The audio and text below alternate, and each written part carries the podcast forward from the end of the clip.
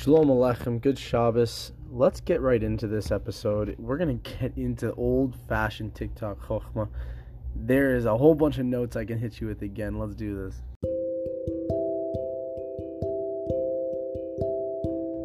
Folks, I'm actually sacrificing exercise right now to do this.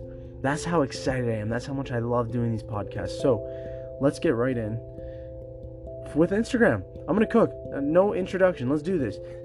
There's nowhere to go until you surrender to where you're at. You have to, it's like what Carl Jung said about accept before you can change. You have to accept before you can change. There's nowhere to go until you surrender where you are right now. You got to surrender to move forward. Another thing I saw stop waiting for the right time. Time is not waiting for you. Let that sink in, folks. Time is our enemy, it is always against us. Moving to TikTok. Stanford did this study. It was really, this was really cool, okay? Bear with me. Students had to look at injuries on slides, okay? One group was told to react to the slides, while the other was asked to show no emotion. So the students were then asked to recall these images after.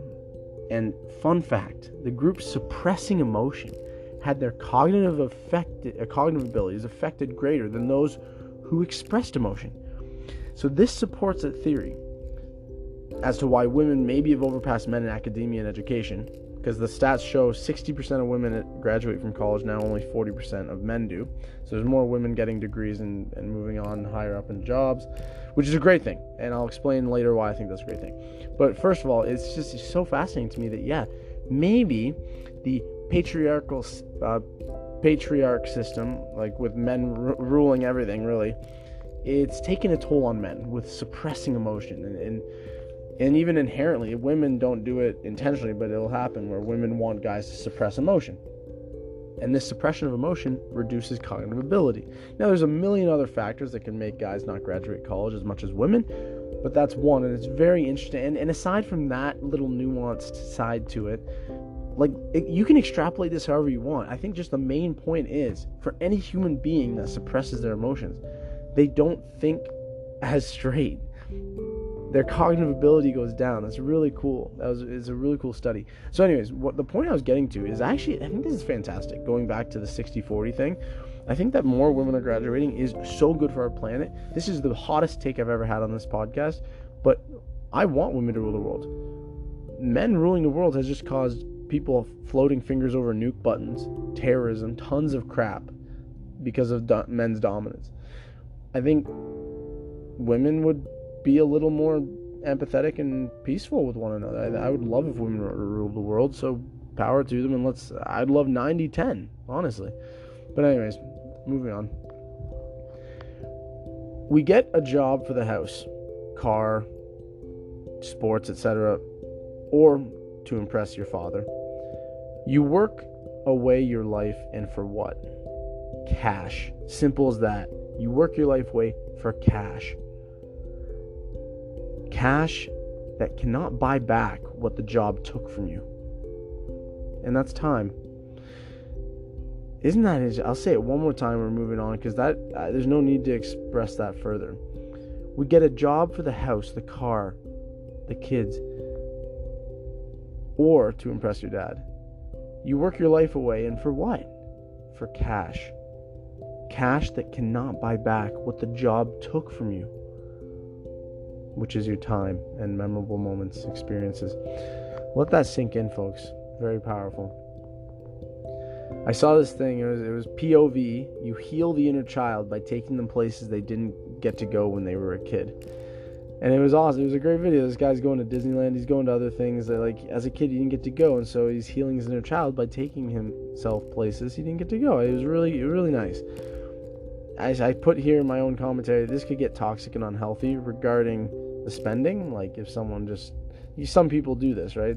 They were neglected shoes, so then they get an unhealthy shoe obsession and blow all their money on shoes when they get older. But I think if you do it in a healthy manner, it's great. Moving on, you cannot heal in the environment you got sick in. Never forget that. I I uh, got to see this hashtag recently called Core Core, Hope Core, or Niche Core on TikTok. And it, it's amazing. and I love it because it really shines light on these deep concepts in life that to many are shadowed by the mundane. And I know that sounds poetic and schmaltzy, but what I'm saying, because I know that I'm getting wordy, what I'm really saying is there'll be a bunch of clips of society, of TikTokers, and then someone will have an underlying message, and they'll show all these clips back to back to back with the underlying message, and it makes it really beautiful. Anyways, I saw someone roasting it though, saying it really doesn't make you want to improve upon yourself, and I can see that side of it. Moving on, Stoicism. Stoicism is to be one with nature. Nature, not just as in plants, but as in the natural world. Nature, natural, natural world. Accept things out of your control. Now, the coolest definition of Sto- Stoicism is this the only thing Stoics fear is, is not fulfilling their moral obligations. They're not afraid of pain Stoics are not afraid of death. They're not afraid of poverty. They're not afraid of anything regarding existence. The only thing they fear is letting themselves down, not fulfilling their moral obligations, their moral responsibilities, you could say. Like, that is awesome. That is so badass. However, this is why Stoics argued with other philosophers, is because they think they have control in certain things. And that's the free will argument. So we're not going to go that, down that road. Folks, Social Security is a Ponzi scheme. I and I looked into this. It's so true. Ponzi schemes, by the way, is where someone is is promised a return. So you pay their return with someone else's money, not because there's actually a business you're just someone's getting a return because other people are giving them money because you promised them a return. And you're just constantly recycling money to pretend there's returns. And at some point it dries up because at some point not people stop paying you. So, so social security is a ponzi scheme because this is what this one person said because the government is just taking other people's tax dollars and using that for social security where there's nothing actually generating money in the government so it's it's, it's really uh, one day it'll dry up if if the government can't pay debts back pretty much. Yeah which is sketchy. The social security you're not getting anything when you retire from the government. If if the government's economy collapses which every government's economy does at some point in history whether you're alive for it or not that's you're gambling. Anyways moving on. This was interesting. There's some tidbits on trust funds and but also just what to do when you die with your money to leave for your family. So for leaving a great legacy that isn't just a trust fund with cash, buy assets. Now you keep the debt low on the assets.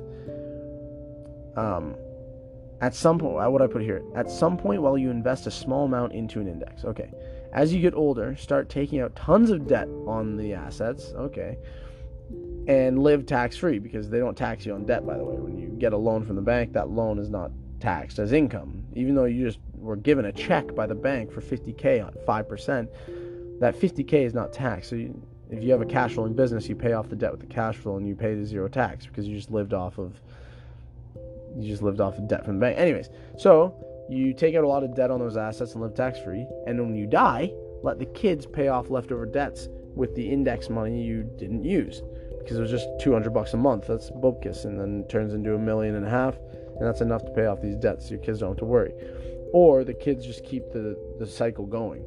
you can teach them how to keep the cycle going, where they use cash flow from a family business or investments, or hopefully if it's if you bought in real estate, that those assets cash flow, and the cash flow from the real estate will pay off the loans, and uh, and then or they sell a few properties and pay off the mortgages and boom, you they have assets for free. Uh, it wouldn't now it wouldn't be a high number because they they could sell the assets is what I put there. Anyways, long story short, buy the assets, pull a bunch of uh, debt on them when when when uh, you get older, and you just pay off the debt with cash flow, or you just have a life insurance policy or, or some sort of index with a bunch of money in it that can pay it off if your kids are very scared. Moving on again, we're going more finances home buying today versus 1982. This, you know what? I'm gonna keep this suspenseful. I want to start the next podcast off with this because this this is awesome. This, and then what do we got here? Oh wow, there's actually, yeah. I, okay, we're gonna. The next episode will be a little longer, folks. Not gonna lie, this was this wasn't my best episode, but hey, I hope you found some value in it. I wish you all the best. Take care. Easy. Take it easy. Good Shabbos and Shalom Aleichem.